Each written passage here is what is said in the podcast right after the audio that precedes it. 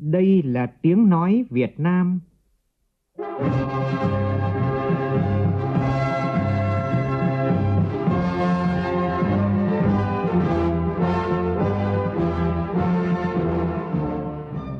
là tiếng nói Việt Nam, phát thanh từ Hà Nội, thủ đô nước Cộng hòa xã hội chủ nghĩa Việt Nam.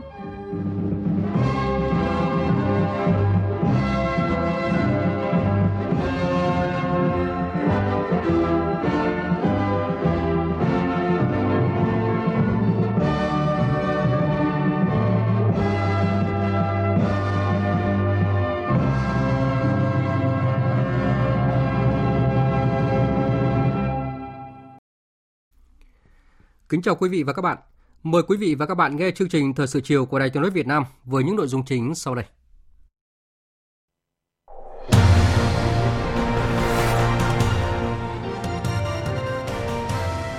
Bão số 9 liên tiếp tăng cấp sau khi đi vào Biển Đông. Các tỉnh khu vực miền Trung lên kịch bản sẵn sàng sơ tán 1 triệu 200 nghìn dân để ứng phó. Chủ trì cuộc họp khẩn, Thủ tướng Nguyễn Xuân Phúc yêu cầu tuyệt đối không chủ quan với bão số 9, chủ động bảo vệ 5 nhóm đối tượng có nguy cơ cao. Tiếp Tổng Giám đốc Cơ quan Phát triển Tài chính Quốc tế Hoa Kỳ, Thủ tướng Nguyễn Xuân Phúc khẳng định chính sách tỷ giá của Việt Nam không nhằm mục đích tạo lợi thế cạnh tranh thương mại quốc tế hay hỗ trợ cho từng ngành sản xuất. Quốc hội đề nghị làm rõ nguyên nhân tình trạng khởi tố chưa chuẩn xác, thậm chí oan sai, đồng thời làm rõ trách nhiệm khi lãnh đạo doanh nghiệp lớn bỏ trốn trước khi bị khởi tố, gây khó khăn cho công tác điều tra tội phạm tham nhũng. Cảng quốc tế Cái Mép đón tàu hàng lớn nhất từ trước đến nay. Trong phần tin quốc tế, Trung Quốc khai mạc hội nghị Trung ương năm khóa 19. Hội nghị thượng đỉnh y tế thế giới lần thứ 12 chính thức khai mạc tại Berlin, Đức, kêu gọi thế giới vượt qua đại dịch COVID-19 bằng tinh thần hợp tác.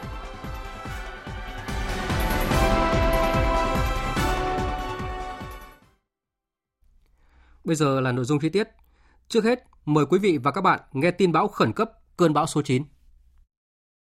Hồi 16 giờ ngày hôm nay, vị trí tâm bão ở vào khoảng 13,5 độ Vĩ Bắc, 118,5 độ Kinh Đông, cách đảo song Tử Tây khoảng 500 km về phía Đông Đông Bắc. Sức gió mạnh nhất vùng gần tâm bão mạnh cấp 12, cấp 13, tức là từ 115 đến 150 km một giờ, giật cấp 15.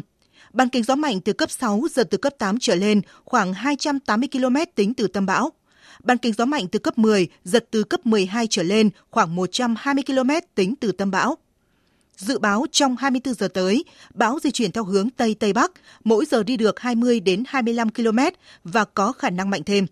Đến 16 giờ ngày mai, vị trí tâm bão ở vào khoảng 14,1 độ Vĩ Bắc, 112,8 độ Kinh Đông, cách bờ biển từ Đà Nẵng đến Phú Yên khoảng 400 km về phía đông. Sức gió mạnh nhất vùng gần tâm bão mạnh cấp 13, tức là từ 135 đến 150 km một giờ, giật cấp 16. Vùng nguy hiểm do bão trên Biển Đông trong 24 giờ tới, gió mạnh từ cấp 6 trở lên, giật từ cấp 8 trở lên, từ vĩ tuyến 11 đến 17 độ Vĩ Bắc, từ kinh tuyến 110 đến 120 độ Kinh Đông. Toàn bộ tàu thuyền hoạt động trong vùng nguy hiểm đều có nguy cơ cao chịu tác động của gió giật mạnh. Trong 24 đến 48 giờ tiếp theo, bão di chuyển theo hướng Tây Tây Bắc, mỗi giờ đi được 20 đến 25 km, đi vào đất liền từ Đà Nẵng đến Phú Yên. Đến 16 giờ ngày 28 tháng 10, vị trí tâm bão ở vào khoảng 15 độ Vĩ Bắc, 107,9 độ Kinh Đông, trên đất liền khu vực Bắc Tây Nguyên. Sức gió mạnh nhất vùng gần tâm bão mạnh cấp 8, tức là từ 60 đến 75 km một giờ, giật cấp 10. Cảnh báo khu vực Bắc và giữa Biển Đông, bao gồm cả vùng biển phía Nam quần đảo Hoàng Sa và vùng biển phía Bắc quần đảo Trường Sa có mưa bão, gió mạnh cấp 10, cấp 11, vùng gần tâm bão đi qua cấp 12, cấp 13, giật cấp 16, sóng biển cao từ 8 đến 10 mét, biển động dữ dội. Từ chiều mai, vùng biển ngoài khơi các tỉnh từ Đà Nẵng đến Phú Yên, bao gồm cả huyện đảo Lý Sơn, có gió mạnh cấp 9, cấp 11, sau tăng lên cấp 12, cấp 13, giật cấp 15, biển động dữ dội, sóng biển cao từ 6 đến 8 mét. Vịnh Bắc Bộ và vùng biển từ Quảng Trị đến Thừa Thiên Huế, ảnh hưởng của hoàn lưu phía Bắc cơn bão kết hợp với không khí lạnh nên có gió Đông Bắc cấp 8, cấp 9, giật cấp 11, biển động rất mạnh, sóng biển cao từ 4 đến 6 mét. Vùng biển từ Khánh Hòa đến Bình Thuận có gió mạnh cấp 7, giật cấp 10, biển động mạnh, sóng biển cao từ 3 đến 5 mét. Khu vực ven biển các tỉnh từ Hà Tĩnh đến Bình Định có khả năng xảy ra nước dâng do bão cao từ nửa mét đến một mét rưỡi nguy cơ ngập úng ở các vùng trũng, cửa sông, đầm phá ven biển từ Thừa Thiên Huế đến Quảng Ngãi. Dự báo từ đêm 27 tháng 10 đến ngày 29 tháng 10, Ở khu vực từ Thừa Thiên Huế đến Phú Yên có mưa rất to với tổng lượng mưa phổ biến 200 đến 400 mm một đợt. Bắc Tây Nguyên 100 đến 200 mm một đợt. Từ ngày 28 đến ngày 31 tháng 10, ở khu vực từ Quảng Trị đến Nghệ An có mưa rất to với tổng lượng mưa phổ biến 200 đến 400 mm một đợt. Riêng Nam Nghệ An, Hà Tĩnh, Quảng Bình có mưa đặc biệt to với tổng lượng mưa phổ biến 500 đến 700 mm một đợt. Cấp độ rủi ro thiên tai do bão số 9 cấp 4. Trước diễn biến phức tạp của bão số 9, sáng nay tại Bộ Nông nghiệp và Phát triển nông thôn, Thủ tướng Nguyễn Xuân Phúc đã chủ trì họp trực tuyến với các bộ ngành và một số tỉnh thành phố miền Trung. Ngay sau đó, Thủ tướng cũng đã làm việc với Bộ Tài nguyên và Môi trường, Trung tâm Dự báo Khí tượng Thủy văn Quốc gia về công tác dự báo, đảm bảo thông tin nhanh và chính xác nhất đến các địa phương, người dân để có các biện pháp ứng phó phù hợp kịp thời. Phát biểu tại các cuộc họp, Thủ tướng Nguyễn Xuân Phúc nêu rõ, tổn thất của đợt bão mưa lũ vừa rồi đã khiến 148 người thiệt mạng mất tích và còn chưa khắc phục xong. Do đó, với bão số 9 cường độ mạnh, bài học xương máu là các địa phương phải sớm di rời dân đến nơi an toàn. Nhóm phóng viên Vũ Dũng và Phạm An phản ánh. Tại cuộc họp, các cơ quan dự báo cho biết đây là lần đầu tiên một cơn bão chưa vào Biển Đông nhưng đã được phát cảnh báo với cường độ cấp 12-13 và vùng ảnh hưởng có thể kéo dài cả Bắc Trung Nam. Với cường độ bão số 9 mạnh tương đương cơn bão Danray năm 2017, rủi ro thiên tai cấp độ 4 có thể sẽ xảy ra. Ông Trần Quang Hoài, Tổng cục trưởng Tổng cục Phòng chống thiên tai cho biết, theo kịch bản, 7 tỉnh thành phố trong vùng ảnh hưởng sẽ phải sơ tán khoảng 1,2 triệu dân. Thông báo và liên lạc với khoảng 65.000 tàu thuyền vào nơi tránh trú an toàn. Sau khi nghe các bộ ngành báo cáo, Thủ tướng Nguyễn Xuân Phúc nhấn mạnh, nhiệm vụ quan trọng đầu tiên là cập nhật dự báo chính xác nhất để thông tin đến với các địa phương, bộ ngành và nhân dân, thực hiện chỉ đạo cũng như ứng phó. Chúng ta đã xác định mức độ thiên tai cấp 4 và có thể cấp cao hơn có thể xảy ra ở khu vực từ Nam Nghệ An đến Khánh Hòa. Tôi yêu cầu các cấp các ngành quán triệt cái tinh thần chỉ đạo của chính phủ tại công điện số 1470 ngày 26 tháng 10 để các địa phương cả nước, các cơ quan có liên quan, đặc biệt là ban chỉ đạo phòng chống ở trung ương, ủy ban tìm kiếm cứu nạn, các cấp các ngành, trước hết là công an, quân đội, ủy ban phòng chống thiên tai đều phải có phương án cụ thể để giải quyết tốt nhất, phục vụ cho các địa phương, cho người dân giảm thiểu thiệt hại. Chính vì vậy, cái điều đầu tiên đó là công tác dự báo. Tôi yêu cầu đài khí tượng thủy văn trung ương và đài khí tượng thủy văn ở các khu vực trong cả nước thường xuyên thông tin kịp thời, liên tục đến các cấp, các ngành, nhất là các cơ quan có chức năng phòng chống bão lụt. Thủ tướng lưu ý, bão trồng bão, lũ trồng lũ là điều hết sức nguy hiểm khi đất, núi của các tỉnh miền Trung vừa qua đã ngập sâu nhiều ngày trong nước. Do đó, với cơn bão số 9 này, mưa lớn có thể xảy ra dẫn đến nguy cơ sạt lở đất và lũ đổ về rất nhanh, cấp độ lớn. Nêu thực tế, đã có những ngọn núi sạt lở xa đến 1,6 km, Thủ tướng yêu cầu các địa phương không được chủ quan và phải có phương án di rời dân. Trong bão, chúng ta phải thông tin phải đến nhân dân. Không được chủ quan, không được ra ngoài có thể gây tai nạn. Và trong lũ lụt thì hạn chế việc đi lại để ảnh hưởng đến tính mạng. Đặc biệt, một là tình trạng lở đất sụt núi ở miền trung có thể xảy ra. Đây là cái yêu cầu phải di dời các đơn vị và nhân dân ở vùng nguy hiểm ra khỏi, không để ảnh hưởng đến tính mạng. Cái này là kinh nghiệm rất xương máu. Khi vào mưa liên tục thì việc sạt núi là bình thường. Cái việc thứ hai là phải sơ tán dân ở những vùng ven sông ven biển nơi có thể bão đi qua để ảnh hưởng đến tính mạng. Và thứ ba đặc biệt là hồ đập. Thì tôi xin nhắc lại rằng tình hình hồ đập hiện nay miền trung xuống cấp đã báo động cái tình trạng là ngập nước cần phải xả theo dõi cách thường xuyên.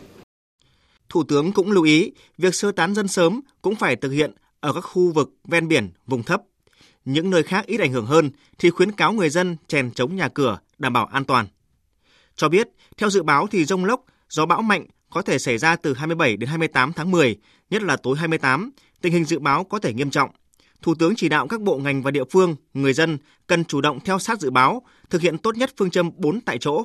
Nhất là đối với các địa phương Nam Trung Bộ chưa từng có cơn bão lớn như thế này, ít kinh nghiệm chống bão thì càng phải chủ động hơn. Đặc biệt là phải có phương án di rời dân, kêu gọi tàu thuyền vào bờ, cương quyết đưa ngư dân lên bờ trước khi bão đổ vào. Thì tôi đề nghị mấy việc. Cái việc thứ nhất là an toàn cho người, cho con người, cả trên tàu, trên lồng bè rất quan trọng ở khu vực này. Bây giờ cứu người là vẫn quan trọng nhất. Cho nên tất cả những cái giải pháp mà có thể được kêu gọi tàu bè, di dời dân cũng như là khi mà tàu vào rồi phải cương quyết đưa ngư phủ lên trên bờ. Diêm dân ngư dân mà trên lồng bè phải rời khỏi bờ khi mà thời điểm bão đến. Đây là một kinh nghiệm mà chúng tôi đã chỉ đạo rất nhiều năm tôi, tôi thấy được. Vào bờ rồi chết ra an toàn. Vì những con tôm hùm những cái lồng bè cá mà cái người chủ nó giữ người dân lại không được lấy bờ. Trách nhiệm đó thuộc về hình sự mà xử lý nghiêm khánh hòa phú yên là bị cái này rất lớn các ông chỉ lưu ý cái này cho nên an toàn con người có trên tàu và trên lồng bè là một yêu cầu rất quan trọng trong lúc này cho nên tàu thuyền phải vào bờ sớm neo đậu tránh va đập Thủ tướng cũng yêu cầu lực lượng bộ đội công an phải có phương án hỗ trợ nhân dân cả trước và sau bão bằng mọi phương tiện, kể cả xe tăng hoặc trực thăng để cứu dân khi cần thiết. Sau bão lũ thì ngành điện phải sớm có phương án khắc phục các sự cố, sớm nối điện trở lại. Ngành giao thông vận tải phải đảm bảo giao thông thông suốt. Các địa phương phải đảm bảo đủ lương thực, thực phẩm cho người dân. Trong thời gian có bão, Thủ tướng yêu cầu các địa phương có bão không tổ chức các sự kiện, hội nghị, cuộc họp không cần thiết để tập trung cho chống bão lũ. Song song với chống bão số 9 thì cần tiếp tục công tác hỗ trợ người dân 5 tỉnh miền Trung vừa qua chịu hậu quả của mưa lũ, tìm kiếm người mất tích trên cơ sở đảm bảo an toàn, không được để người dân màn trời chiếu đất.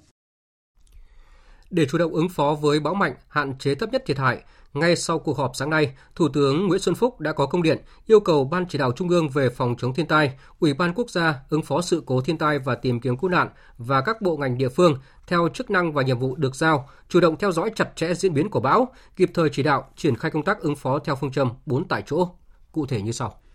1 tập trung đảm bảo an toàn cho người, phương tiện hoạt động trên biển, nhất là đảm bảo an toàn cho người, tàu thuyền, phương tiện hoạt động trên biển và tại nơi tránh trú, an toàn đối với các hoạt động thăm dò, khai thác dầu khí, hoạt động nuôi trồng thủy hải sản và các hoạt động khác trên biển. Ra soát phương án chủ động sơ tán người, phương tiện tại khu vực nguy hiểm trên biển đảo và đất liền. Tùy theo diễn biến của bão và tình hình cụ thể, các địa phương quyết định việc cấm biển. 2 ra soát triển khai công tác đảm bảo an toàn tính mạng và tài sản của nhân dân, sẵn sàng sơ tán người dân ra khỏi khu vực nguy hiểm, không đảm bảo an toàn trước khi bão ảnh hưởng trực tiếp. Triển khai công tác bảo vệ nhà cửa, công trình, đê điều, hồ đập, bảo vệ cơ sở sản xuất, kinh doanh dịch vụ và sản xuất nông nghiệp, chủ động dự trữ lương thực, thực phẩm, hàng hóa thiết yếu tại các khu vực có nguy cơ bị chia cắt kéo dài do mưa lũ, chủ động bố trí lực lượng phương tiện, trang thiết bị vật tư tại những nơi sung yếu để sẵn sàng xử lý các tình huống khẩn cấp và ứng cứu khắc phục kịp thời các sự cố. 3. Ban chỉ đạo Trung ương về phòng chống thiên tai, theo dõi chặt chẽ diễn biến của bão, thường xuyên cập nhật vùng nguy hiểm, kịp thời chỉ đạo đôn đốc các bộ ngành địa phương triển khai các biện pháp để ứng phó với bão lũ, báo cáo Thủ tướng Chính phủ chỉ đạo xử lý những vấn đề vượt thẩm quyền. 4. Ủy ban quốc gia ứng phó sự cố thiên tai và tìm kiếm cứu nạn, Bộ Quốc phòng, Bộ Công an chỉ đạo các đơn vị đóng trên địa bàn có nguy cơ ảnh hưởng của bão lũ, ra soát phương án, chủ động bố trí lực lượng, phương tiện, trang thiết bị tại các khu vực trọng điểm để sẵn sàng hỗ trợ địa phương sơ tán nhân dân, cứu hộ cứu nạn khi có yêu cầu. 5. Đài truyền hình Việt Nam, Đài tiếng nói Việt Nam và các cơ quan thông tấn báo chí tăng cường thông tin truyền thông để người dân biết chủ động phòng chống và giảm thiểu thiệt hại.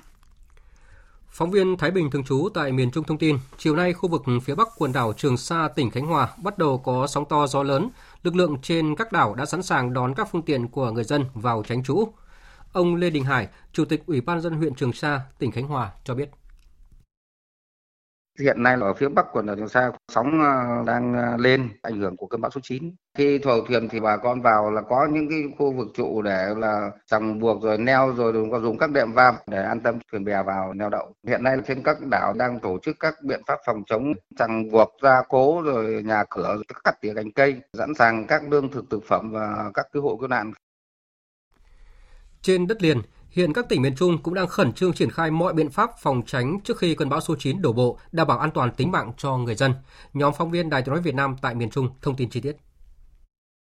Chiều nay, Ủy ban nhân dân thành phố Đà Nẵng chỉ đạo các địa phương phải thực hiện di rời người dân ở những nơi nguy hiểm. Tất cả các công trình phải được chằng chống trước 15 giờ ngày mai 27 tháng 10. Sở Giáo dục và Đào tạo thành phố cho học sinh nghỉ học từ chiều mai và cả ngày 28 tháng 10. Các đơn vị biên phòng thủy sản tổ chức neo đậu, lồng bè, nuôi trồng thủy sản, nghiêm cấm không cho người ở lại trên lồng bè, có biện pháp đảm bảo an toàn cho người và tài sản tại khu vực nuôi trồng thủy sản. Ông Nguyễn Lại, Phó trưởng ban quản lý âu thuyền và cảng cá Thọ Quang thành phố Đà Nẵng cho biết, tại âu thuyền cảng cá hiện có hơn 1.000 tàu thuyền đang neo đậu an toàn. Nhắc nhở yêu cầu chủ tàu thuyền trưởng là tăng cường đệm chống va, buộc dây chắc chắn và thực hiện cái việc neo đậu theo hướng dẫn của ban quản lý phối hợp với lại lực lượng biên phòng để đưa tất cả tàu kinh doanh xăng dầu ra khỏi âu thuyền không để neo đậu với lại tàu cá dễ gây cháy nổ Chiều nay, Bộ Chỉ huy Bộ đội Biên phòng tỉnh Quảng Nam đã phối hợp với chính quyền các địa phương giúp dân chẳng chống nhà cửa, vận động người dân ở những vùng sung yếu, thấp trũng lên vùng cao tránh trú. Đại tá Nguyễn Bá Thông, chỉ huy trưởng Bộ Chỉ huy Bộ đội Biên phòng tỉnh Quảng Nam cho biết. Bộ Chỉ huy đang tập trung triển khai lực lượng xuống tất cả các địa bàn trọng điểm để phối hợp với địa phương tổ chức phòng chống bão số 9 sắp xếp neo đậu tàu thuyền ở các khu vực ven biển. Còn đối với cái tuyến biên giới là hiện nay cũng phối hợp với địa phương di dời dân ở những cái vùng có khả năng mà sạt lở, tiến hành các biện pháp bảo vệ tốt cái hệ thống công trình, những cái đầu ở khu vực có khả năng mà sạt lở. Còn tại tỉnh Quảng Ngãi, chính quyền địa phương cũng lên phương án sơ tán khoảng 16.300 hộ dân nằm dọc các xã ven biển và huyện đảo Lý Sơn, hoàn thành trong ngày mai 27 tháng 10.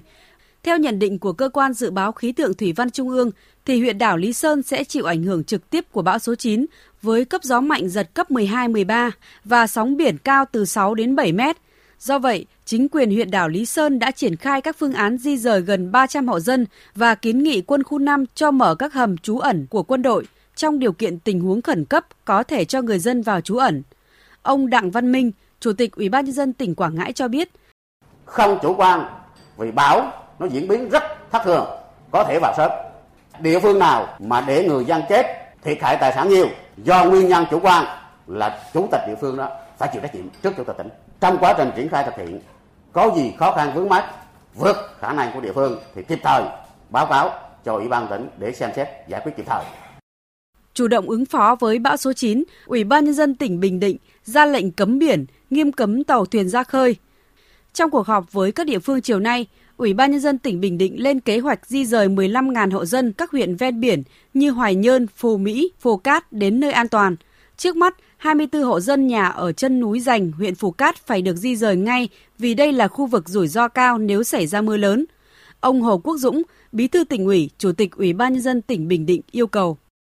Bắt đầu 5 giờ chiều nay là cấm biển chứ. Vấn đề thứ hai là hết sức là quan trọng mà vừa rồi chúng ta rút kinh nghiệm là cái sạt lở phải rà soát hết những người dân mà ở cái dưới chân núi mà thấy không an toàn là di dời ngay cho nên trong ngày mai là cũng rà soát và di dời tất cả những người dân nào mà ở cái vùng mà không an toàn sạt lở hộ nào không đồng ý là cưỡng chế Thưa quý vị và các bạn, trước tình hình thời tiết trên biển đang có diễn biến phức tạp, hàng loạt các cơn bão gây ảnh hưởng đến vùng biển nước ta và đổ bộ vào các tỉnh miền Trung. Vậy các tàu cá, ngư dân, các tàu vận tải loài nhỏ cần làm gì để tránh các tình huống nguy hiểm khi có bão? Phóng viên Đài tiếng nói Việt Nam phỏng vấn ông Vũ Việt Hùng, Phó Tổng Giám đốc Trung tâm phối hợp tìm kiếm cứu nạn hàng hải Việt Nam về vấn đề này. Mời quý vị và các bạn cùng nghe. Thưa ông, cơn bão số 9 đang hoạt động tại Biển Đông gây ra sóng và gió rất lớn. Ông có khuyến cáo gì đối với bà con ngư dân để đảm bảo an toàn? Chúng tôi đánh giá là cơn bão này là rất nguy hiểm. Đối với các tàu thuyền hoạt động ở trên biển thì chúng tôi cũng khuyến cáo là trong cái thời điểm này ờ, trên biển đang sóng to gió rất lớn ờ, trong cái khu vực ảnh hưởng của cái cơn bão thì các tàu thuyền ờ, không nên hoạt động trên biển đặc biệt là các tàu cá ờ, chúng ta phải ờ, di chuyển vào cái nơi trú ẩn an toàn để đảm bảo an toàn tính mạng ờ, và tài sản của bà con ngư dân. Và chúng tôi cũng đã triển khai các cái lực lượng tìm kiếm cứu nạn bằng các cái tàu tìm kiếm cứu nạn chuyên dụng của chúng tôi để chốt chặn ở một số cái khu vực có nguy cơ xảy ra tai nạn cao ở trên biển như là khu vực Nghệ An, khu vực ờ, Quảng Bình, Quảng Trị. Do vậy là cái quan trọng nhất đối với à, người đi biển trong cái à, thời điểm này là chúng ta phải tránh thật xa à, cái vùng ảnh hưởng của cơn bão cũng như là các tàu cá thì phải đi vào cái nơi trú ẩn an toàn. Trong đợt mưa lũ vừa qua, ở các tỉnh miền Trung, tàu vận tải biển loại nhỏ Vietship 01 đã gặp nạn tại vùng biển ven bờ tỉnh Quảng Trị. Vậy ông có khuyến cáo như thế nào đối với những tàu vận tải biển đang hoạt động tuyến ven bờ trong thời điểm này? Đối với các cái tàu vận tải loại nhỏ hoặc là các cái tàu SB à, hoạt động các à, tuyến gần bờ thì à, chúng ta cũng nên đưa tàu vào các cái nơi trú ẩn an toàn và phải tuyệt đối à, tuân thủ theo à, sự hướng dẫn về phòng chống bão À, của các cái cảng vụ hàng hải ở khu vực miền Trung. Họ sẽ đưa ra những khuyến cáo và những quyết định để cho các cái tàu uh, vận tải biển uh, vào các cái nơi trú ẩn an toàn theo chỉ định à, và đề nghị là các ờ, tàu vận tải biển tuyệt đối tuân thủ theo hướng dẫn và chỉ đạo của các cảng vụ hàng hải. Xin cảm ơn ông. Quý vị và các bạn vừa nghe phóng viên Đài Tiếng nói Việt Nam phỏng vấn ông Vũ Việt Hùng, Phó Tổng giám đốc Trung tâm phối hợp tìm kiếm cứu nạn hàng hải Việt Nam về những việc cần làm đối với các tàu cá, tàu vận tải loại nhỏ để đảm bảo an toàn trước các tình huống nguy hiểm khi có bão. Thưa quý vị và các bạn, với những thiệt hại nghiêm trọng do mưa lũ, các đối tác giảm nhẹ rủi ro thiên tai đã cam kết hỗ trợ gần 3 triệu đô la Mỹ cho người dân miền Trung khắc phục hậu quả do mưa lũ gây ra. Đây là thông tin được đối tác giảm nhẹ ờ, thiên tai đưa ra tại cuộc họp vào sáng nay tại Hà Nội. Theo đó thì có ít nhất là 150.000 người dân các tỉnh miền Trung cần hỗ trợ lương thực khẩn cấp trong 5 đến 6 tháng tới. 110.000 người dễ bị tổn thương sẽ cần hỗ trợ để khôi phục các hoạt động sinh kế và sản xuất nông nghiệp. Phản ánh của phóng viên Quang Huy. Từ ngày 20 đến 23 tháng 10, ba nhóm đánh giá nhanh của đối tác giảm nhẹ rủi ro thiên tai được thành lập để đánh giá thiệt hại và nhu cầu tại các tỉnh Quảng Bình, Quảng Trị, Thừa Thiên Huế, Quảng Nam và Quảng Ngãi. Kết quả cho thấy có 7 triệu người sống trong các khu vực bị ảnh hưởng, trong đó có hơn 1 triệu 300 nghìn người chịu ảnh hưởng trực tiếp, 150 nghìn người dễ bị tổn thương từ trước. Những gia đình bị hư hỏng nhà cửa, nhà cửa bị ngập nước và đồ đạc gia đình bị thiệt hại, mất mát sẽ không thể quay trở lại cuộc sống bình thường hoàn toàn trong vòng 3 đến 5 tuần tới. Ông Dương Văn Hùng, cán bộ chương trình phát triển Liên Hợp Quốc tại Việt Nam cho rằng người dân khó có khả năng phục hồi nguyên trạng trước thiên tai được bởi vì họ không còn nguồn lực gì nữa cả không còn cái gì để mà bấu víu thể bán hoặc là để là sửa sang cái ngôi nhà đó cả. Việc mà mất nhà, mất cửa nó sẽ dẫn đến rất nhiều các cái hệ lụy. Mà điển hình nhất là họ sẽ bán hết tài sản, cầm cố tài sản để sửa chữa nhà cửa. Họ có thể là vay mượn, họ có thể cắt giảm chi tiêu, thuốc, men, thực phẩm, thậm chí là con cái học hành thì cũng có thể được cắt giảm, tiết giảm rất là nhiều. Nó sẽ ảnh hưởng trầm trọng đến cuộc sống của các hộ, đặc biệt là các hộ nghèo, cận nghèo về an ninh, lương thực và sinh kế, hiện có ít nhất 150.000 người cần hỗ trợ lương thực khẩn cấp trong 5 đến 6 tháng tới. Đây là thời gian giáp hạn. 110.000 người dễ bị tổn thương sẽ cần phải hỗ trợ để khôi phục các hoạt động sinh kế, sản xuất nông nghiệp. Nguy cơ mất an toàn vệ sinh thực phẩm cao đối với hộ nghèo và hộ cận nghèo trong 6 tháng tới. Nhóm đánh giá cho rằng các hoạt động hỗ trợ khẩn cấp nên xem xét sử dụng tiền mặt để hỗ trợ các cộng đồng dễ bị ảnh hưởng việc cấp phát gạo và các loại thực phẩm đang diễn ra chỉ đáp ứng được 10 đến 20% nhu cầu lương thực hàng tháng của các hộ gia đình để đảm bảo an ninh lương thực. Ông Nguyễn Thái An, cán bộ tổ chức lương thực và nông nghiệp Liên Hợp Quốc cho biết. Các cái hộ gia đình dễ bị tổn thương, bị ảnh hưởng thì sẽ chịu rất nhiều những vấn đề liên quan đến vấn đề về an ninh lương thực sẽ dẫn tới những cái vấn đề về suy dinh dưỡng, vấn đề về sức khỏe của các hộ gia đình dễ bị tổn thương. Và nếu như mà không có những cái khoản hỗ trợ từ bên ngoài thì các cái hộ gia đình dễ bị tổn thương sẽ rất là khó có thể phục hồi và họ sẽ phải có những cái hoạt động đối phó mang tính tiêu cực ví dụ như là bán các cái tài sản sản xuất à, cho thuê đất sản xuất hay là bán đất sản xuất hay là phải có những cái khoản vay để chi trả cho các cái hoạt động gia đình chi phí gia đình hàng ngày Dựa trên mức độ đánh giá thiệt hại, thậm chí còn nặng nề hơn cả bão Ramray năm 2017, đối tác giảm nhẹ rủi ro thiên tai cho rằng cần lập kế hoạch ứng phó theo ngành, bao gồm sự phối hợp của các bộ ngành liên quan để nắm bắt được các nhu cầu cấp thiết và các hoạt động ứng phó ưu tiên. Ngoài ra, phân tích số liệu thứ cấp để nắm được nhu cầu của người dân khi phải trực tiếp hứng chịu ảnh hưởng của những trận bão sắp tới. Ông Andrew Jeffis, Giám đốc Quốc gia Ngân hàng Phát triển châu Á tại Việt Nam, đồng chủ tịch đối tác giảm nhẹ rủi ro thiên tai đánh giá. Chúng tôi đánh giá cao những nội dung đóng góp của các tổ chức liên quan đến việc hỗ trợ dài hạn cho người dân miền Trung ảnh hưởng bởi bão lũ. Chúng tôi nghĩ rằng chúng ta phải tập trung vào những nhu cầu trước mắt và lâu dài cho cuộc sống người dân. Hiện tại Ngân hàng Phát triển châu Á chúng tôi có một quỹ khẩn cấp cho các nước khu vực châu Á Thái Bình Dương và chúng tôi đang trong quá trình kêu gọi các tổ chức ủng hộ quỹ đó. Chúng tôi hy vọng trong thời gian tới, quỹ này sẽ hỗ trợ đắc lực cho người dân đang chịu ảnh hưởng của Việt Nam. Cũng theo ông Andrew Jaffis, tính đến ngày 24 tháng 10, các đối tác giảm nhẹ rủi ro thiên tai đã cam kết hỗ trợ gần 3 triệu đô la Mỹ cho người dân miền Trung khắc phục hậu quả do mưa lũ gây ra. Dự kiến tại cuộc họp các tổ chức của Liên Hợp Quốc ngày mai, các đối tác giảm nhẹ rủi ro thiên tai sẽ tiếp tục kêu gọi sự ủng hộ của các đối tác và chắc chắn sẽ có thêm nhiều khoản ủng hộ cho người dân chịu ảnh hưởng của thiên tai. Thời sự VOV, nhanh, tin cậy, hấp dẫn. Mời quý vị và các bạn nghe tiếp chương trình Thời sự chiều của Đài Tiếng nói Việt Nam với những nội dung quan trọng khác. Sáng nay tại trụ sở chính phủ, Thủ tướng Nguyễn Xuân Phúc tiếp Tổng Giám đốc Cơ quan Phát triển Tài chính Quốc tế Hoa Kỳ Adam Buehler dẫn đầu đoàn công tác cấp cao của Hoa Kỳ sang thăm Việt Nam. Tin của phóng viên Vũ Dũng. Vui mừng gặp lại ông Adam Buehler kể từ lần gặp gỡ vào đầu năm nay. Thủ tướng Nguyễn Xuân Phúc truyền lời thăm hỏi tới Tổng thống Hoa Kỳ Donald Trump và phu nhân. Thủ tướng cho rằng hai nước hoàn toàn có quyền tự hào về các thành tựu đạt được tính đến thời điểm năm nay, mốc đánh dấu 25 năm Việt Nam Hoa Kỳ thiết lập quan hệ ngoại giao. Trân trọng cảm ơn Thủ tướng Nguyễn Xuân Phúc dành thời gian tiếp Tổng Giám đốc Cơ quan Phát triển Tài chính Quốc tế Hoa Kỳ Adam Boehler truyền lời hỏi thăm của Tổng thống Donald Trump tới Thủ tướng Nguyễn Xuân Phúc. Ông cho biết tham gia đoàn công tác lần này có nhiều bộ ngành khác nhau và là điều chưa có tiền lệ khi đi công tác ở nước ngoài. Cơ quan Phát triển Tài chính Quốc tế Hoa Kỳ sẽ đầu tư mạnh vào Việt Nam. Ngân hàng xuất khẩu nhập khẩu Hoa Kỳ cũng mong muốn xúc tiến các hoạt động kinh doanh của mình với Việt Nam và sắp tới sẽ chứng kiến giao dịch lớn của ngân hàng này tại Việt Nam. Ghi nhận ý kiến của ông Adam Boehler, Thủ tướng Nguyễn Xuân Phúc đề nghị Cơ quan Phát triển Tài chính Quốc tế Hoa Kỳ sớm đầu tư vào các dự án lớn mang tính biểu tượng cho quan hệ hai nước như các dự án đường cao tốc Bắc Nam, cảng hàng không quốc tế Long Thành, vân vân. Thủ tướng cũng hoan nghênh US Exim Bank tham gia đoàn và dự định mở rộng đầu tư vào Việt Nam. Thủ tướng cũng đánh giá cao việc cơ quan phát triển tài chính quốc tế Hoa Kỳ mở rộng đầu tư vào khu vực Mekong sẽ là nền tảng giúp xây dựng một khu vực Mekong năng động, tự cường, bền vững và một ASEAN mạnh.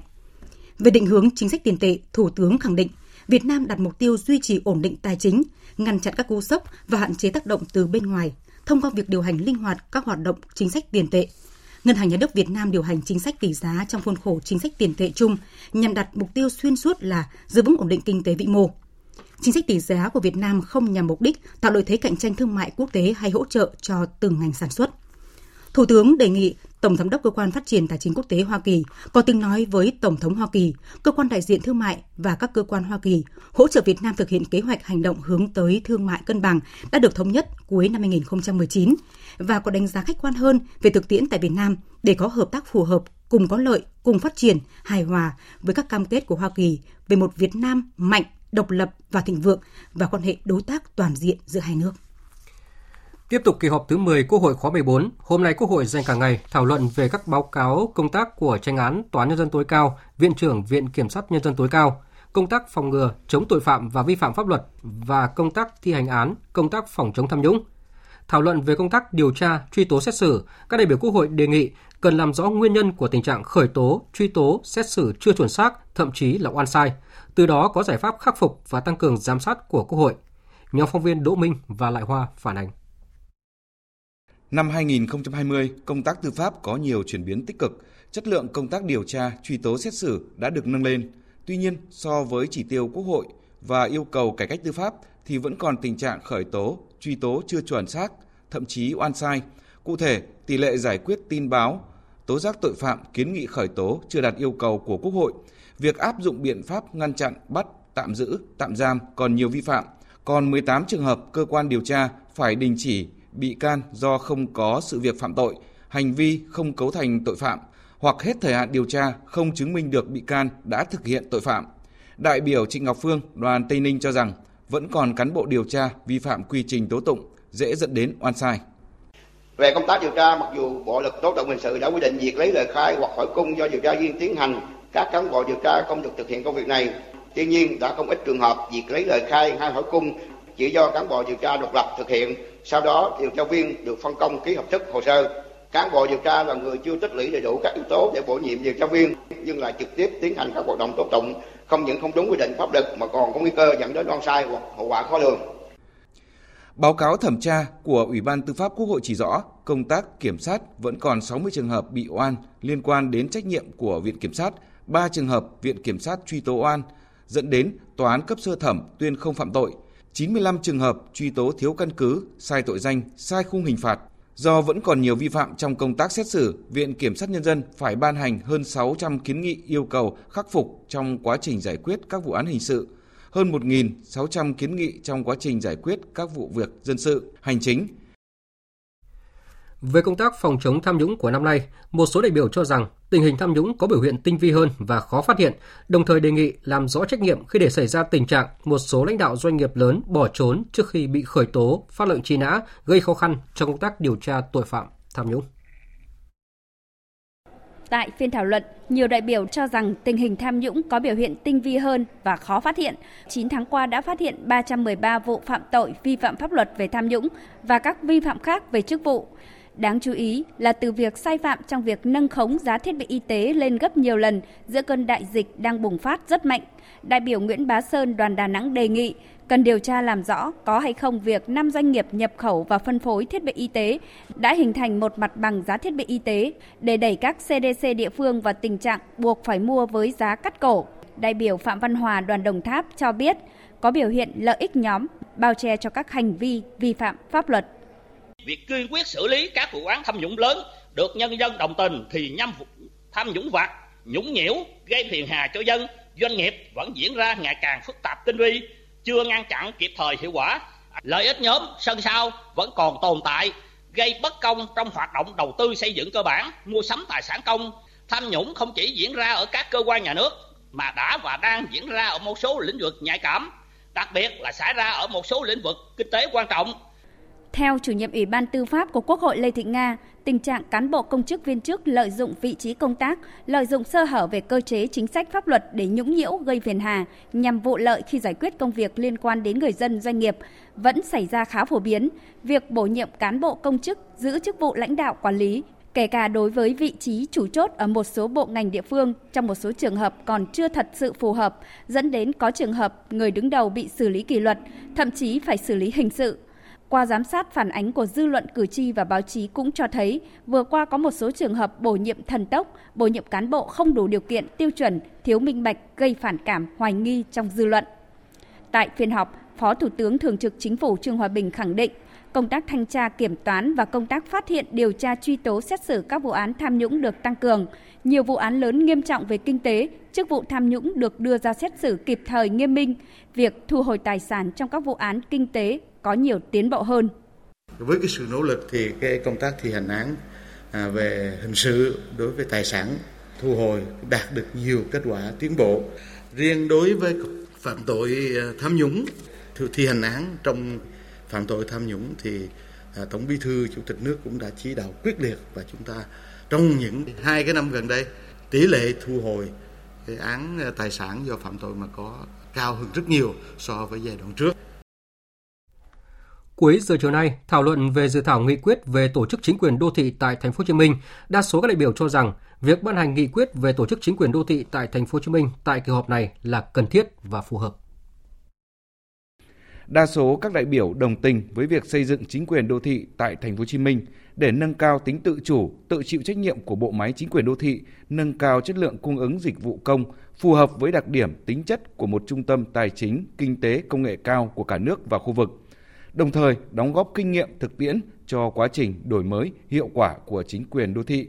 Tuy nhiên, các đại biểu băn khoăn về nhiệm vụ quyền hạn của Hội đồng nhân dân khi quận phường của thành phố Hồ Chí Minh không tổ chức Hội đồng nhân dân. Đại biểu Dương Minh Tuấn, đoàn Bà Rịa Vũng Tàu cho rằng bên cạnh những thuận lợi, bản thân tôi vẫn còn băn khoăn, đó là vấn đề đảm bảo quyền, quyền đại diện, quyền dân chủ của người dân vì các nhiệm vụ khác của Hội đồng Nhân dân cấp quận, phường như thu chi ngân sách, đầu tư xây dựng cơ bản, thực chất đã được Hội đồng Nhân dân cấp trên quyết định trước đó. Do vậy, đề nghị là cần quan tâm hơn nữa, nâng cao vai trò giám sát của mặt trận tổ quốc và các đoàn thể chính trị xã hội nhằm đảm bảo các quyền của người dân. Theo các đại biểu, hiện nay chính phủ đã đồng ý về chủ trương xây dựng đề án thành lập thành phố Thủ Đức là thành phố thuộc thành phố Hồ Chí Minh. Đại biểu Nguyễn Hồng Vân, đoàn Phú Yên băn khoăn. Đó là quyền dân chủ, quyền đại diện của nhân dân trong việc giám sát và kiểm soát quyền lực đã bị cắt bỏ một kênh hết sức quan trọng, đó là ở Hội đồng Nhân dân cấp quận và cấp phường. Vì thực tế trong thời gian qua đã thấy thực hiện theo mô hình hiện tại, quyền dân chủ và quyền đại diện của nhân dân được thực hiện hết sức là đầy đủ qua các cái kênh đoàn đại biểu quốc hội, đại biểu quốc hội, thường trực hội đồng nhân dân, hội đồng nhân dân các cấp, mặt trận và các đoàn thể trong việc giám sát và kiểm soát quyền lực. Nhưng vấn đề xảy ra một số vụ việc sai phạm nghiêm trọng mà cấp ủy và các cấp chính quyền của thành phố Hồ Chí Minh đã đang phải bỏ nhiều công sức và thời gian để giải quyết. Giải trình về những băn khoăn của các đại biểu, ông Nguyễn Thiện Nhân, đoàn thành phố Hồ Chí Minh cho biết là thành phố đã làm hơn 6 năm thí điểm theo Quốc hội quy định là không có hội đồng dân của 24 cả quận và huyện, 259 phường xã. Cho nên những vấn đề chúng ta lo lắng có thể phát sinh thì đã trải nghiệm 6 năm rồi là không phát sinh vấn đề lớn và thành phố cũng như là theo kinh nghiệm trung ương hướng dẫn là có đầy đủ khả năng khắc phục vấn đề chúng ta thấy có những nguy cơ lớn. Thứ hai là có dân chủ hay không thì báo cáo là so với là 10 năm trước thì ngoài cơ chế hội đồng nhân dân giám sát, đại biểu quốc hội giám sát thì so bây giờ chúng tôi làm có thêm 4 cơ chế mới để tăng cái quyền giám sát. Thưa quý vị, như vậy là Quốc hội đã kết thúc chương trình làm việc của đợt 1 kỳ họp thứ 10. Bắt đầu từ ngày 2 tháng 11 tới, Quốc hội sẽ tiếp tục bước vào đợt 2 của kỳ họp Quốc hội khóa 14.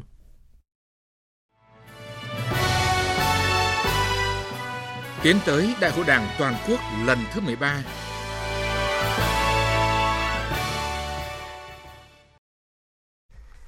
Sáng nay, Đại hội đại biểu Đảng bộ tỉnh Hải Dương lần thứ 17 nhiệm kỳ 2020-2025 khai mạc với sự tham dự của 350 đại biểu đại diện cho hơn 100.000 đảng viên trong toàn Đảng bộ. Ủy viên Bộ Chính trị, Phó Thủ tướng Chính phủ, Bộ trưởng Bộ Ngoại giao Phạm Bình Minh và nhiều đồng chí lãnh đạo, nguyên lãnh đạo Đảng, Nhà nước dự đại hội. Nhóm phóng viên Thanh Nga và Linh Giang thường trú tại khu vực Đông Bắc thông tin. Đại hội Đảng bộ tỉnh Hải Dương lần thứ 17 đặt mục tiêu phấn đấu đến năm 2025 là tỉnh công nghiệp theo hướng hiện đại, năm 2030 là tỉnh công nghiệp hiện đại, tạo nền tảng để Hải Dương sớm trở thành thành phố trực thuộc Trung ương. Ghi nhận những kết quả Đảng bộ, chính quyền và nhân dân tỉnh Hải Dương, Phó Thủ tướng Phạm Bình Minh yêu cầu tỉnh Hải Dương cần khẩn trương hoàn thành quy hoạch tỉnh giai đoạn 2021-2030, định hướng đến năm 2045 phù hợp với quy hoạch quốc gia, quy hoạch vùng – trên cơ sở các quy hoạch đó, Hải Dương cần đẩy mạnh cơ cấu lại kinh tế gắn với đổi mới mô hình tăng trưởng theo hướng tăng trưởng xanh, phát triển bền vững. Phó Thủ tướng Phạm Bình Minh nhấn mạnh. Đề nghị tỉnh cần chủ động và tích cực hội nhập quốc tế, nhất là hội nhập kinh tế quốc tế để thu hút thêm nguồn lực, nâng cao sức mạnh tổng hợp, huy động tiềm năng của toàn xã hội. Theo đó đề nghị tỉnh tận dụng tốt cơ hội cách mạng công nghiệp lần thứ tư, xu hướng chuyển dịch đầu tư đang diễn ra trên thế giới các hiệp định thương mại tự do mà ta đã ký kết, đẩy mạnh thu hút đầu tư trong và ngoài nước vào các lĩnh vực ưu tiên để phát triển kinh tế xã hội của địa phương, liên kết chặt chẽ giữa khu vực đầu tư nước ngoài và khu vực dân doanh. Trong đó cần chú ý phát triển doanh nghiệp nội địa và nâng cao năng lực tham gia vào chuỗi sản xuất đối với cộng đồng doanh nghiệp trong nước Sáng nay, Đại hội đại biểu Đảng bộ tỉnh Hưng Yên lần thứ 19 nhiệm kỳ 2020-2025 bước sang ngày làm việc thứ ba, công bố kết quả bầu bí thư, các phó bí thư, chủ nhiệm Ủy ban Kiểm tra tỉnh ủy, ra mắt bắt chấp hành Đảng bộ tỉnh khóa mới. Ban chấp hành Đảng bộ tỉnh Hưng Yên khóa 19 đã bầu Ban Thường vụ tỉnh ủy khóa mới gồm 15 đồng chí. Đồng chí Đỗ Tiến Sĩ, Bí thư tỉnh ủy khóa 18, tái đắc cử Bí thư tỉnh ủy khóa 19. Tại Hà Nội, sáng nay, Ủy ban Trung mặt trận Tổ quốc Việt Nam tổ chức hội nghị lấy ý kiến các tổ chức thành viên đối với các dự thảo văn kiện Đại hội Đảng toàn quốc lần thứ 13. Nhiều ý kiến tâm huyết của các đại biểu đại diện cho các tầng lớp nhân dân được đóng góp cụ thể tại hội nghị. Phóng viên Lại Hoa thông tin. Các ý kiến phát biểu khẳng định trong các dự thảo văn kiện Đại hội Đảng toàn quốc lần thứ 13, vai trò của nhân dân, các tổ chức chính trị xã hội tiếp tục được hiện diện nhiều trong dự thảo, thể hiện rõ quan điểm nhất quán về vai trò là gốc của nhân dân thực tiễn qua 35 năm đổi mới, dự thảo các văn kiện đã có nhiều điểm phản ánh tư duy, tầm nhìn, cách tiếp cận mới, giá trị cốt lõi của chủ nghĩa Mark Lenin, tư tưởng Hồ Chí Minh, thể hiện sự kiên định đường lối đổi mới với những nguyên tắc xây dựng Đảng, kiên định mục tiêu độc lập dân tộc và chủ nghĩa xã hội. Ông Đỗ Khánh Tặng, Chủ tịch Hội Giáo chức Việt Nam đề nghị làm rõ khái niệm về xây dựng giá trị văn hóa Việt Nam. Trong cái dự thảo báo cáo chính trị đó, thì dành hẳn một cái phần nói về phát huy giá trị văn hóa con người Việt Nam, sức mạnh con người Việt Nam. Thì trước hết là tôi thấy là một cái chương rất quan trọng. Và trong đó về mặt khái niệm thì các đồng chí nói là giá trị quốc gia, giá trị con người Việt Nam, rồi hệ giá trị văn hóa. Thì tôi nghĩ là nói thẳng là xây dựng cái giá trị văn hóa Việt Nam. Văn hóa là có con người, trong đó có con người. Chính xây dựng văn hóa tức là xây dựng con người nhất trí cao với mục tiêu phát triển nguồn nhân lực, trong đó phấn đấu có đội ngũ nhân lực chất lượng cao và nâng cao chất lượng đào tạo là nhiệm vụ trọng tâm. Giáo sư Phạm Tất Dòng, Phó Chủ tịch Tổng thư ký Hội khuyến học Việt Nam nhấn mạnh. Hầu như các văn kiện này khi Trung ương nói đến nhân lực chỉ chú ý đến nhân lực, quên mất con người bởi vì muốn xây một cái tòa nhà nhân lực thì phải có những viên gạch mà những viên gạch ấy chính là những con người chúng ta muốn có một cái nền sản xuất có đủ sức cạnh tranh một nền kinh tế đủ sức cạnh tranh có những con người đủ sức cạnh tranh thì chúng ta phải thấy cái nhân lực mà không dựa vào cái nhân lực chất lượng cao không làm được. Góp ý về phương hướng phát triển trong giai đoạn tới, Chủ tịch Hội Truyền thống Trường Sơn Đường Hồ Chí Minh Việt Nam, Thiếu tướng Võ Sở cho rằng, định hướng về phát triển kinh tế xã hội năm 2021-2025 cần đưa công nghiệp chế tạo, chế biến lên cao hơn, trong đó quan tâm sản xuất công nghiệp nặng, có tư liệu sản xuất, hạn chế việc để lệ thuộc kinh tế nước ngoài. Nước nào người ta chủ trì được, sản xuất được công nghiệp nặng thì nước ấy người ta có tác động với nhiều nước ngoài. Việt Nam mình là phần đông là sản xuất phụ kiện cho nên bị hạn chế hạn chế cái việc là lệ thuộc vào, vào nước ngoài vì vấn mà đã sản xuất công nghiệp tức là phải có công nghiệp nặng mà công nghiệp nặng tức là sản xuất tư liệu sản xuất tức là máy móc xe cụm phần đó như chú là máy móc mới móc ấy thì mới lại đòi hỏi cái trình độ năng liệu ta rất cao. Việt Nam không thực hiện được sản xuất công nghiệp nặng. Đây là một cái sai sót. Nó hơn là đường lối hay chủ trương của ta phát triển một kinh tế còn chậm. Quý vị và các bạn đang nghe chương trình Thời sự chiều của Đài Tiếng nói Việt Nam. Thưa quý vị và các bạn, cách đây 45 năm, trước yêu cầu bức thiết của việc quản lý, bảo vệ chủ quyền biển đảo của Tổ quốc, ngày 26 tháng 10 năm 1975, Bộ Quốc phòng ra quyết định thành lập 5 vùng duyên hải, nay là các bộ tư lệnh vùng 1, vùng 2, vùng 3, vùng 4 và vùng 5. Việc ra đời các vùng hải quân là một tất yếu khách quan, đánh dấu sự phát triển lớn mạnh của các lượng lực lượng hải quân, gánh vác nhiệm vụ hết sức nặng nề nhưng rất vẻ vang. 45 năm xây dựng và phát triển, các vùng đã khẳng định vai trò là lực lượng lòng cốt cùng với quân chủng hải quân trong xây dựng thế trận quốc phòng toàn dân, chiến tranh nhân dân trên biển, bảo vệ vững chắc chủ quyền biển đảo thiêng liêng của Tổ quốc. Phản ánh của nhóm phóng viên Thu Lan và Hà Phương. Các số nhận chỉ đi mục tiêu số 1 từ Biếu. Rõ. Đó là buổi tập trận báo động huấn luyện các phương án sẵn sàng chiến đấu của các ngành trên tàu hộ vệ tên lửa mới nhất mang tên Quang Trung, số hiệu 016 tại quân cảng Lữ đoàn 162 vùng 4 Hải quân tại Cam Ranh, tỉnh Khánh Hòa. Vừa chỉ huy cán bộ chiến sĩ thực hiện luyện tập phương án chiến đấu với biên đội tàu, Trung tá Hoàng Anh, thuyền trưởng tàu 016 chia sẻ. Để là thực hiện tốt các cái nhiệm vụ được giao thì ờ, đảng ủy ban chỉ huy tàu chúng tôi thì luôn coi trọng là cái công tác giáo dục nâng cao bản lĩnh chính trị cho cán bộ chiến sĩ thường xuyên làm tốt công tác tuyên truyền về truyền thống của hải quân nhân dân Việt Nam truyền thống của vùng 4 và lữ đoàn 162 thì qua đó là khơi dậy và phát huy bản chất anh hùng cách mạng tinh thần, quyết chiến, quyết thắng. Ngoài ra thì chúng tôi còn giáo dục nâng cao nhận thức về nhiệm vụ bảo vệ chủ quyền biển đảo thiêng liêng của tổ quốc. Để qua đó là cán bộ chiến sĩ là đã có những cái nhận thức đúng đắn về cái vai trò nhiệm vụ của mình được mệnh danh là lữ đoàn thép của vùng 3 quân chủng hải quân, tiền thân là đơn vị đánh thắng trận đầu. Những năm qua, cán bộ chiến sĩ lữ đoàn 172 đã phát huy tinh thần đoàn kết, tự lực tự cường, chủ động khắc phục khó khăn, quyết tâm thực hiện thắng lợi mọi nhiệm vụ, góp phần bảo vệ vững chắc chủ quyền biển đảo miền Trung của Tổ quốc. Thượng tá Phạm Tiến Trinh, chính ủy lữ đoàn 172 khẳng định đơn vị chú trọng về cái việc rèn luyện về thể lực, bảo đảm thực hiện các nhiệm vụ rất là khó khăn, phức tạp, sóng gió ở trên biển. Luôn luôn ờ, quyết tâm và sẵn sàng nhận hoàn thành tốt các nhiệm vụ nào nhằm đáp ứng yêu cầu nhiệm vụ quản lý bảo vệ chủ quyền biển đảo phía đông bắc của Tổ quốc, chuẩn đô đốc Nguyễn Viết Khánh, tư lệnh vùng 1 Hải quân nhấn mạnh, vùng luôn chú trọng lấy thực hành là chính, huấn luyện sát phương án đối tượng tác chiến, chiến trường, lấy nhiệm vụ bảo vệ chủ quyền biển đảo của Tổ quốc và xây dựng quân chủng vùng cách mạng chính quy, tinh nhuệ, hiện đại là mục tiêu huấn luyện. Trước những diễn biến phức tạp ờ, trên biển hiện nay, để bảo vệ ờ, toàn vẹn chủ quyền và giữ vững môi trường hòa bình ổn định trên biển, vùng 1 Hải quân tập trung nâng cao chất lượng huấn luyện theo phương châm cơ bản, thiết thực, vững chắc, huấn luyện làm chủ các trang bị kỹ thuật mới, hiện đại, nâng cao sức mạnh tổng hợp, trình độ khả năng sẵn sàng chiến đấu của đơn vị, sẵn sàng nhận và hoàn thành tốt mọi nhiệm vụ được giao là lực lượng nòng cốt bảo vệ chủ quyền vùng biển đảo Tây Nam của Tổ quốc, nơi biển đảo xa xôi, dẫu còn nhiều khó khăn thách thức, đặc biệt trước tình hình trên biển có nhiều diễn biến phức tạp như hiện nay, song 45 năm qua, vùng Nam Hải quân đã không ngừng trưởng thành và lớn mạnh. Chuẩn Đô đốc Nguyễn Đăng Tiến, chính ủy vùng Nam Hải quân cho biết. Yêu cầu đặt ra đối với mọi cán bộ chiến sĩ trong toàn vùng năm là phải tập trung nghiên cứu, học tập, nâng cao trình độ máy mặt, từng bước khai thác, sử dụng và làm chủ vũ khí trang bị có trong biên chế, Vùng Nam Hải quân đã xây dựng cho bộ đội có bản lĩnh chính trị vững vàng, có phẩm chất đạo đức cách mạng trong sáng, có ý chí quyết tâm phấn đấu vươn lên, hoàn thành thắng lợi mọi nhiệm vụ được giao. Theo Trung tướng Nguyễn Văn Bổng, chính ủy quân chủng Hải quân, để bảo vệ vững chắc chủ quyền biển đảo trong tình hình mới, Đảng ủy Tư lệnh quân chủng xác định tập trung hai yếu tố đó là con người và vũ khí trang bị hiện đại. Đảng bộ, Bộ Tư lệnh quân chủng đã xác định là xây dựng ờ, quân chủng hiện đại tập trung vào hai nội dung đó là con người và vũ khí trang bị thực hiện cái lời dạy của Chủ tịch Hồ Chí Minh, người trước chúng sau. Bất luận trong điều kiện hoàn cảnh nào cũng phải tuyệt đối trung thành với Đảng, với Tổ quốc, với nhân dân, sẵn sàng chiến đấu, hy sinh, bảo vệ chủ quyền thiêng liêng biển đảo của Tổ quốc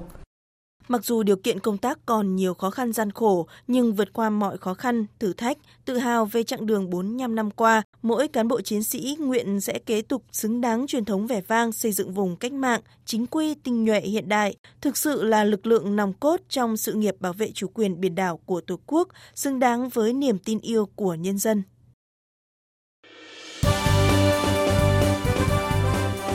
Thời sự tiếng nói Việt Nam Thông tin nhanh bình luận sâu, tương tác đa chiều.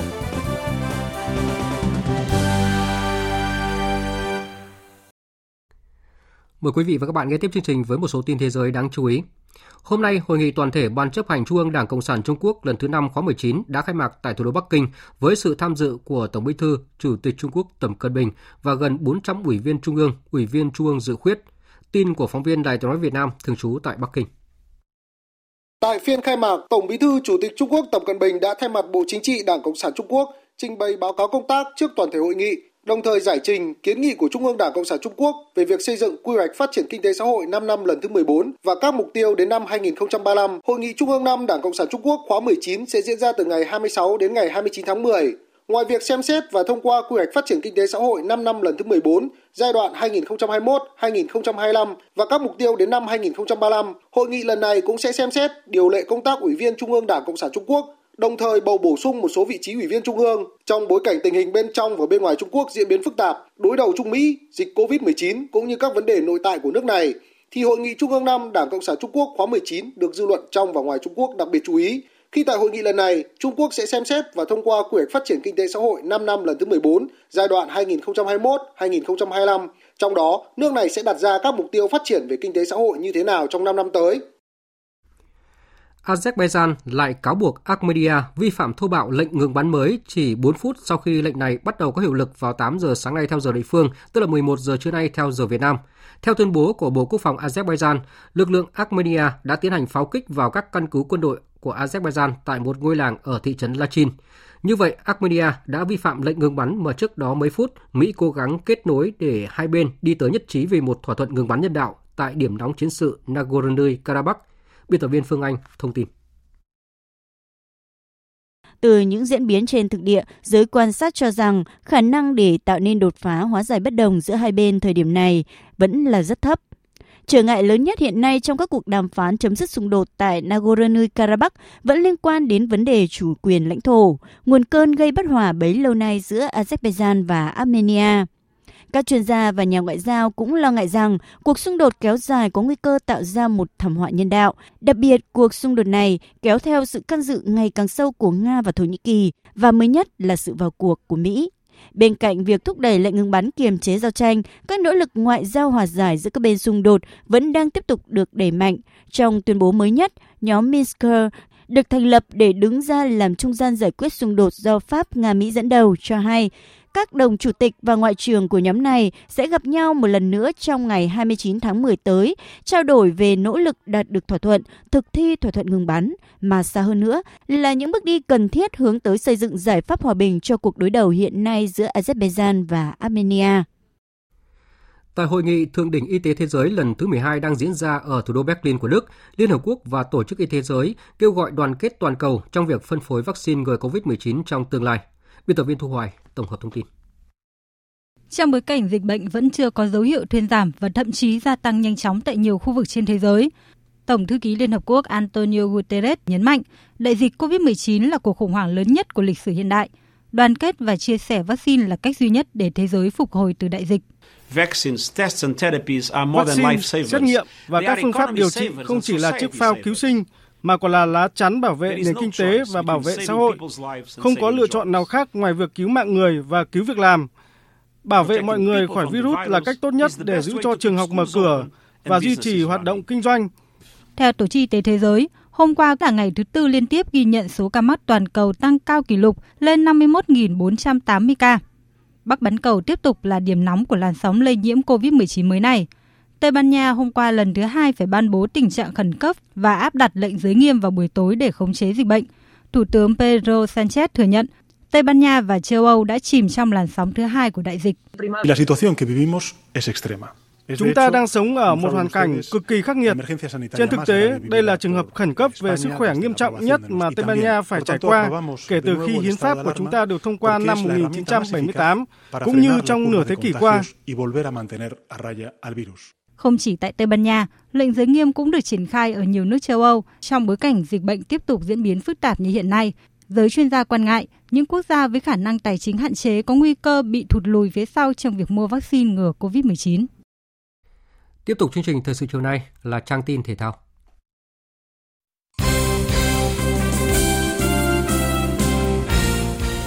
Thưa quý vị và các bạn, vòng 4 giai đoạn 2 V-League 2020 đã khép lại vào tối qua 25 tháng 10. Ở vòng này, cả ba ứng viên vô địch là Viettel, Hà Nội, Sài Gòn đều giành được chiến thắng.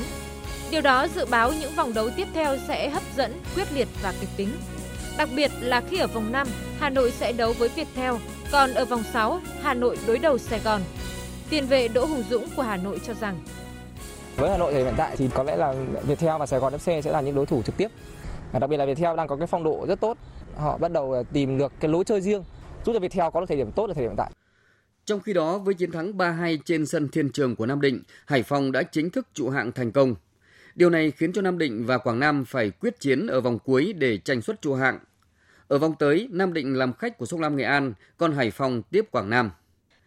Do ảnh hưởng của dịch COVID-19, hôm qua 25 tháng 10, Ban tổ chức giải bóng đá quốc tế Tô Lông đã quyết định không tổ chức giải năm 2020. Ban đầu, giải đấu này được dự kiến tổ chức từ ngày 1 tháng 6 đến ngày 14 tháng 6 năm nay. Tuy nhiên, ở thời điểm đó, sau khi cân nhắc các yếu tố liên quan do ảnh hưởng của dịch bệnh, tháng 4 năm 2020, ban tổ chức giải đã quyết định sẽ điều chỉnh lịch thi đấu giải Tô Lông 2020 đến tháng 12. Tuy nhiên, do diễn biến của dịch COVID-19, sau khi tham khảo ý kiến của các bên liên quan, ban tổ chức giải đã phải đưa ra quyết định hủy bỏ giải năm nay. Dạng sáng mai 27 tháng 10 diễn ra hai cặp đấu còn lại của vòng 6 giải bóng đá ngoại hạng Anh Premier League. Trong đó Tottenham sẽ làm khách trên sân Tumu của đội bóng đang nằm ở nhóm cuối bảng là Burnley. Huấn luyện viên Jose Mourinho bên phía Tottenham nhận định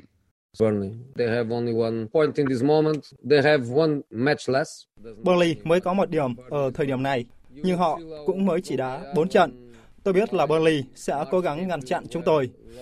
Họ biết cách khiến các đội bóng mạnh không thể giành chiến thắng trước họ. Vì vậy, tôi cho rằng đây sẽ là trận đấu rất khó khăn. Còn huấn luyện viên Sean Diche bên phía Burnley cho rằng Chúng tôi sẽ đấu với một đội bóng mạnh. Thi đấu trong điều kiện không có khán giả có thể ảnh hưởng tới nhịp độ của trận đấu. Tôi nghĩ chúng tôi có thể chơi tốt với Tottenham.